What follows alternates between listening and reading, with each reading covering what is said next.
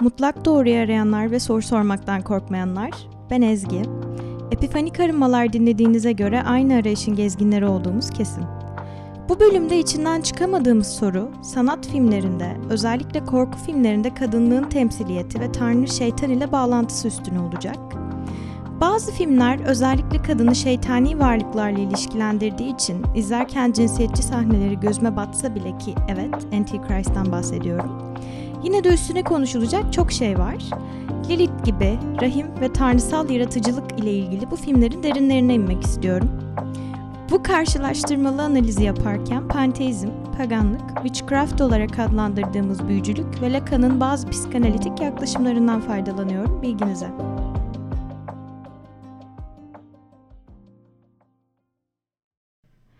Öncelikle yaratıcılık ve yaratıcı kavramlarıyla konuya giriş yapmak istiyorum. Bu konseptleri açıklayan çok farklı görüşler var aslında. Yaratmak kelimesi Tanrı'nın varlığıyla ilişkilendirilerek açıklanıyor birçok görüşte. Bir şey yoktan var etmek, hiçlikten varlık oluşturmak ve daha önce kimsenin düşünmediği bir şeyi düşünebilen sonsuz bir kudretin asla anlamlandırılamayacak biçimde şeyleri düşünebildiği ve yeteneklerinin olduğu inançlarıyla bağdaştırılıyor.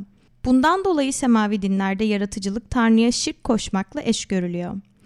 Yaratmak yalnızca insan aklının hayal edemeyeceği bir gücün yeteneği olabilir ve buna karşı çıkmak şeytanla birlikte yürümekle eşdeğerdir şeklinde yani.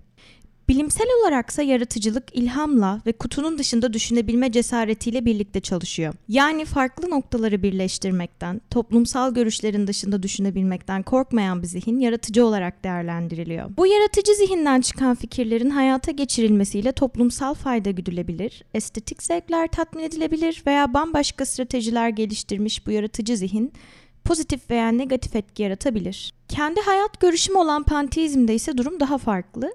Esasında panteizm zaten ateizme oldukça yakın bir görüşü içermekle birlikte farkı şu. Ateizm görüşü kozmosu olduğu gibi somut ve üç boyutlu, kanıtlanabilir bir varlık olarak algılarken Tanrı'dan da aynı kanıtlanabilirliği arzuluyor. Panteizm ise bu varlığın bütün dinamiklerini Tanrı'nın ta kendisi olarak düşünüyor. Yani evrenin içerisindeki her türlü oluşum, çarpışmalar, kaoslar, düzen, düzensizlikler, kanunlar ve yasalar hiçbiri mutlak doğrudan uzak değil. Aksine mutlak doğrunun içinde yaşadığımızı savunan bir görüş panteizm. Bizler de doğanın akıl sınırlarını biraz daha fazla zorlayabilen parçalarıyız ve asla doğadan bağımsız olarak değerlendirilemeyiz. Dolayısıyla doğanın kendi yaratıcılığı insanda vuku bulabilir. Doğadan bağımsız bir yaratıcılık pek mümkün değildir. Eğer doğanın dışında çok daha soyut bir beyin yaratıcılık sürecinden geçiyorsa, bunun sebebi doğanın gizemli bir parçasıyla tanıştığı içindir. Bu tarz yaratıcılıkla alakalı farklı görüşler az sonra yapacağım karşılaştırmalı film analizindeki bakış açımı da çeşitlendirecek. Kadınlık kavramını kısıtlayan ve ondan imkansız beklentiler içine giren reklam sektörü, erkek bakış açısı, medyanın kendisi ve toplumsal dinamikler aslında yaratıcılık olarak değerlendirebileceğimiz doğanın en doğal parçası, rahimden yaşam verme durumuyla çokça bağdaştırılıyor. Bu konuya tamamen girmeden önce modern spiritüalizmdeki, paganizmdeki ve büyücülükteki feminen ve maskülen tanımlarına bakmamız gerekiyor.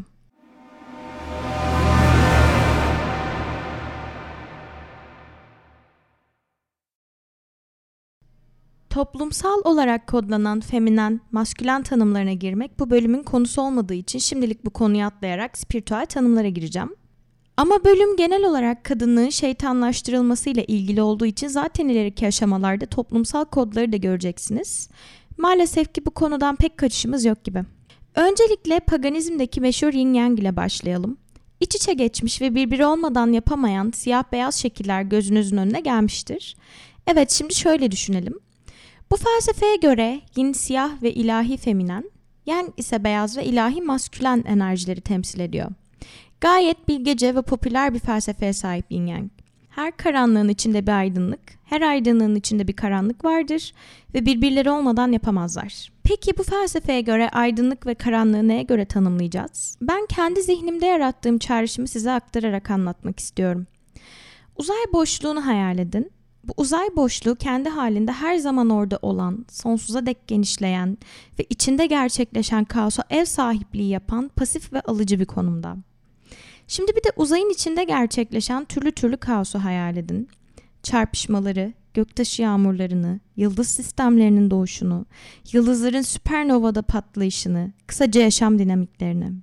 İşte karanlık yani yin enerji uzay boşluğuyken aydınlık yani yang enerji ise bu dinamikleri oluşturur.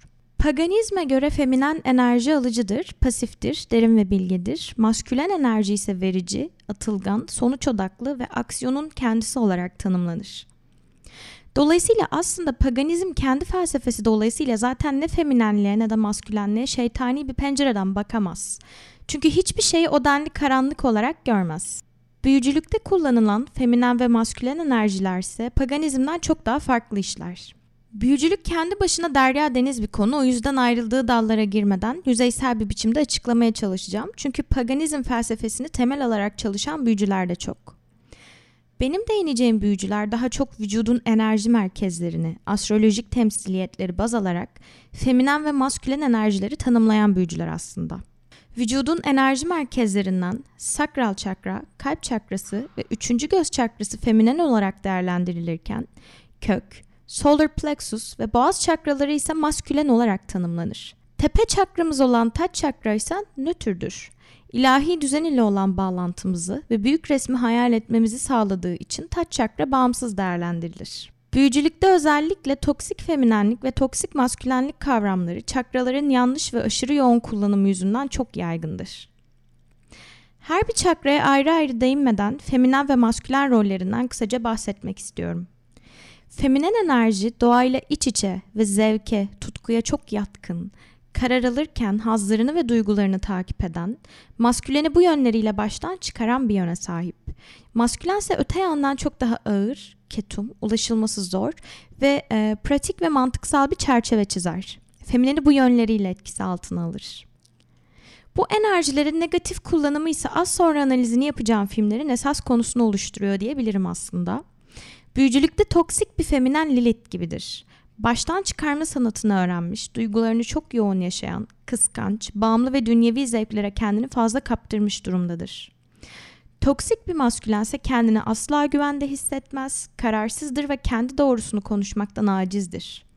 Manipüle etmeye yatkındır, aşırı rasyonel hareket ettiği için ahlaki değer yargılarını bir kenara koyabilir.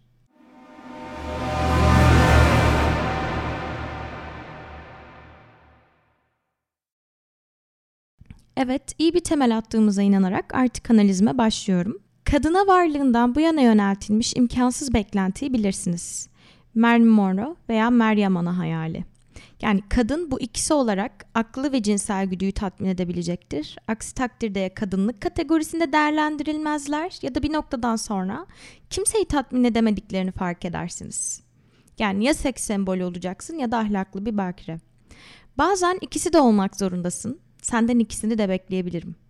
Bu düşüncelerin yarattığı imkansız kadınlık algısı Possession'da Anna karakteri üstünden çok güzel işleniyor bana göre. Anna, Mark'ın yanında bir anne, kötü yanlarını bastırmak zorunda ve gerçek benliğini tanımasından korktuğu için histerik krizleri arasında savrulmalar yaşıyor. Heinrich'in yanında ise bir seks sembolü, ona haz veriyor fakat yine de üstünü örttüğü kadınsal yaratıcılık yönünü gizli gizli deneyimlemek zorunda kalıyor. Anna'nın histeri ve kimlik krizleri arasında doğurduğu yaratığı hatırlarsınız. Şimdi o yaratığı yarattığı, onunla ilgilendiği evi gözünüzün önüne getirmenizi istiyorum. Anna'nın sürekli temiz tutmaya çalıştığı, kendi evinde sergilemediği düzeni orada sağladığını gördük filmde. Kendiyle baş başa kaldığı bu evde bütün kaçtığı yönlerini dilediği gibi yaşatabiliyor. İki erkeğin yanında hissettiği, gerçek beni görürlerse sevmezler korkusundan tamamen arınarak kafasında yarattığı ideali o evde oluşturabiliyor. O ev onun iç dünyasına hususi ayrılmış ve korunması gereken bir ev. Deccal filminde ise kadınlığa yöneltilen kötü anne suçlamasıyla karşı karşıya kalıyoruz. Film boyunca kadının anneliğine yönelik yaptığı sabotajlarla ilgili ipuçları görüyoruz. Az önce bahsettiğim toksik feminenlik durumunu bu filmde çok net gözlemleyebilirsiniz.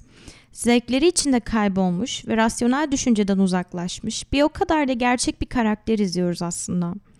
Bu filmdeki kadının ikileminin direkt olarak kadınlık suçlaması üstünden işlendiğini düşünüyorum. Tıpkı Hitchcock filmlerindeki gibi kendisi tarafından kiltorisi kesilerek cezalandırılan bir kadın ve bu kadının filmde bilinçaltına inildikçe karşılaştığımız şeytani yönü. İki filmin arasındaki temel farkın filmin sonunda varacağımız kadınlık algısı üstünden yürüdüğünü düşünüyorum. Possession'da ideal bir aşk ilişkisi, ideal bir kadın ve erkek yaratılırken Deccal'de kadınlığın şeytani biçimde temsil edilmesi ve kadının ağır biçimde cezalandırılması en büyük farkları. İkisinde de feminenliğin farklı yönlerinin işlenişine şahit oluyoruz fakat alınan tavır çok başka.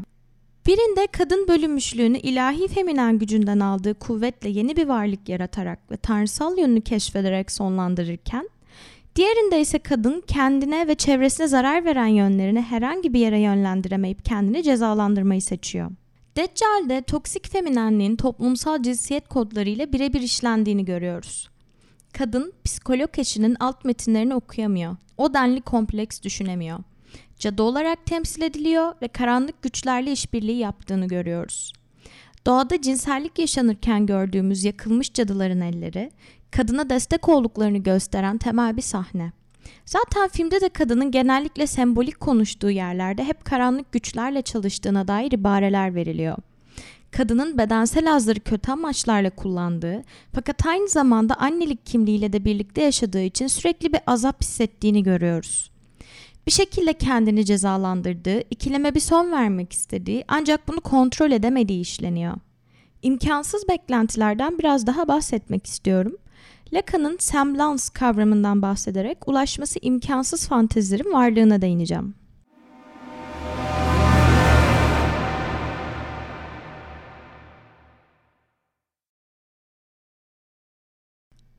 Lacan kısmına hoş geldiniz. Öncelikle Void'den bir giriş yapacağım. Bölümün başlarında bahsettiğim uzay boşluğu ve feminen enerji arasındaki benzerliği hatırladınız mı? Kısaca Lacan'ın void yani hiçlik tanımlamasından benim anladığım yine benzer bir tanım aslında. Hiçlik bir karanlık ortam ve oradan doğuş. Anne rahmini void olarak değerlendirebiliriz mesela. Bir hiçlik ortamında büyüyen fetüsün anne rahminden çıkışı ve sembollerle tanışmaya başlaması. Semboller ve söylemler insanın büyüme aşamasında bazı kavramları algılayarak yaşamını sürdürebilmesinin temel yapı taşlarını oluşturuyor Lacan'ın psikanalitik kuramında. Çevremizdeki sembolleri algılıyoruz, söylemlerin altında kastedilen manaları çözümlüyoruz ve bu şekilde fonksiyonlarımız gelişiyor. Bir bardak su içmek cümlesinde kelimelerin anlamını algıladığımız zaman gidip bir bardağı su doldurup içiyoruz. Kelimelerle birlikte gelen her şeyi anlamlı kılma hissine ulaşıyoruz. Bazı soyut kavramlarda bu söylemler üstünden oluşturularak mutlak doğrunun önüne geçebiliyor. Mesela aşk kavramı. Aşkın kelime anlamını öğreniyoruz. Ebeveynlerimize şahit olduğumuz çift olma konseptini anlıyoruz ve bunu mutlak doğru olarak algılayabiliyoruz. Fakat Lacan'a göre aşk bir semblance. Semblance ise yanlış algıdan başka bir şey değil. Yani aşkı ararken bir fantezinin peşine düşüyoruz. Aslında orada olmayan bir şey yaratarak elde etmeye çalışıyoruz. Bir kelimenin altı doldurulmuş ve bunu deneyimlemeye çalışıyoruz. Kısaca bir imkansızın peşinden koşuyoruz. Possession'da semblance kavramının çok iyi işlendiğini düşünüyorum. Bir ideal erkek, ideal kadın yaratılmaya çalışılıyor. Ana'nın ikiziyle tanışıyoruz. Anadan beklenen her türlü kadınlık tanımına sahip bir ikiz bu. Mark'ı tatmin eden bir anne, her şeye anlayışla yaklaşan ve mükemmelliğin vücut bulmuş hali olan bir kadın. Bir fantazi aslında. Gerçek biri olmaktan fersah fersah uzakta bir karakter. Aynı şekilde Ana'nın gerek seks ile gerek ilgi ve alaka ile titizlikle yarattığı yaratıkta bir semblans. O kadar gerçek hayatta karşılaşması imkansız biri ki Ana'nın bir tanrıç olması gerekiyor. İdealine kavuşmak için ölmeleri gerekiyor. Başkalarının ölmesi gerekiyor. Deccal'deki semblans kavramı ise annelik üstünden işleniyor. Hatta o denli ön yargılı ve keskin bir sinematik dille işleniyor ki ideal anne kavramından tamamen uzakta olan kadının hikayeden ölümle çıkarılması gerekiyor. Çünkü ideal anne kavramının bir fantezi objesi olduğu için kadının gerçek kimliğine taktığı bir maske olduğu fikri sürekli gözümüze sokuluyor. Bir diğer Lacanyan kavramsa objection ki bu objection korku filmlerini analiz ederken sıklıkla görebileceğimiz, rastlayabileceğimiz bir kavram.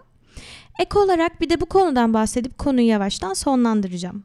Objection'ı kısaca sıvı atımı olarak değerlendirebiliriz. Psikanalitik olaraksa içimizde bizi rahatsız eden ve çıkarılması gereken her türlü toksinin vücut dışına öyle ya da böyle çıkması olarak nitelendirilebilir. Korku filmlerinde şeytan çıkarılırken kurbanın vücudundan çıkan ve pek de estetik olmayan vücut sıvıları, zevk suyu, idrar ve bunlar gibi birçok vücut dışına atılan sıvılar mutlaka bir şeyi temsil ediyorlar. Possession'da Anna'nın meşhur histerik krizi geçirdiği sahneyi hatırlamamak imkansız bana göre.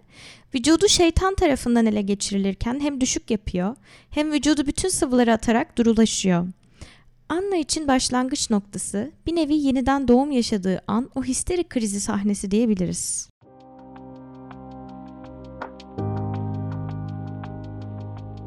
Benim sinema zevkime göre iki film de birbirinden muazzam olmakla birlikte alt metinleri oldukça subjektif tabii ki. Ben filmleri değerlendirirken hem geçmişte Lacan okuduğum için o açıdan hem de spiritüelliğin bir nevi içinde olduğumdan bir de manevi bir pencereden incelerken yakaladım kendimi. Tabi bu filmlerde toksik maskülenlikten bahsetmedim pek çünkü filmler tamamen kadınlık üstünden işlenmiş filmlerdi ve ben de şahsen objektif biçimde buradan değerlendirmek istedim. Bir sonraki bölüm günahlarla alakalı bir beyin fırtınası içerecek ki bu bölüm beni gerçekten çok heyecanlandırıyor. Çünkü insan psikolojisinin en karanlık noktalarına ineceğiz. Size de aynı zamanda faydasını dokunacağını düşünüyorum. Özellikle insanlarla ilgili tespit yapıp onları daha yakından tanımaya çalışıyorsanız. O zamana dek sizi derin düşüncelerinize baş başa bırakıyorum. Hoşçakalın.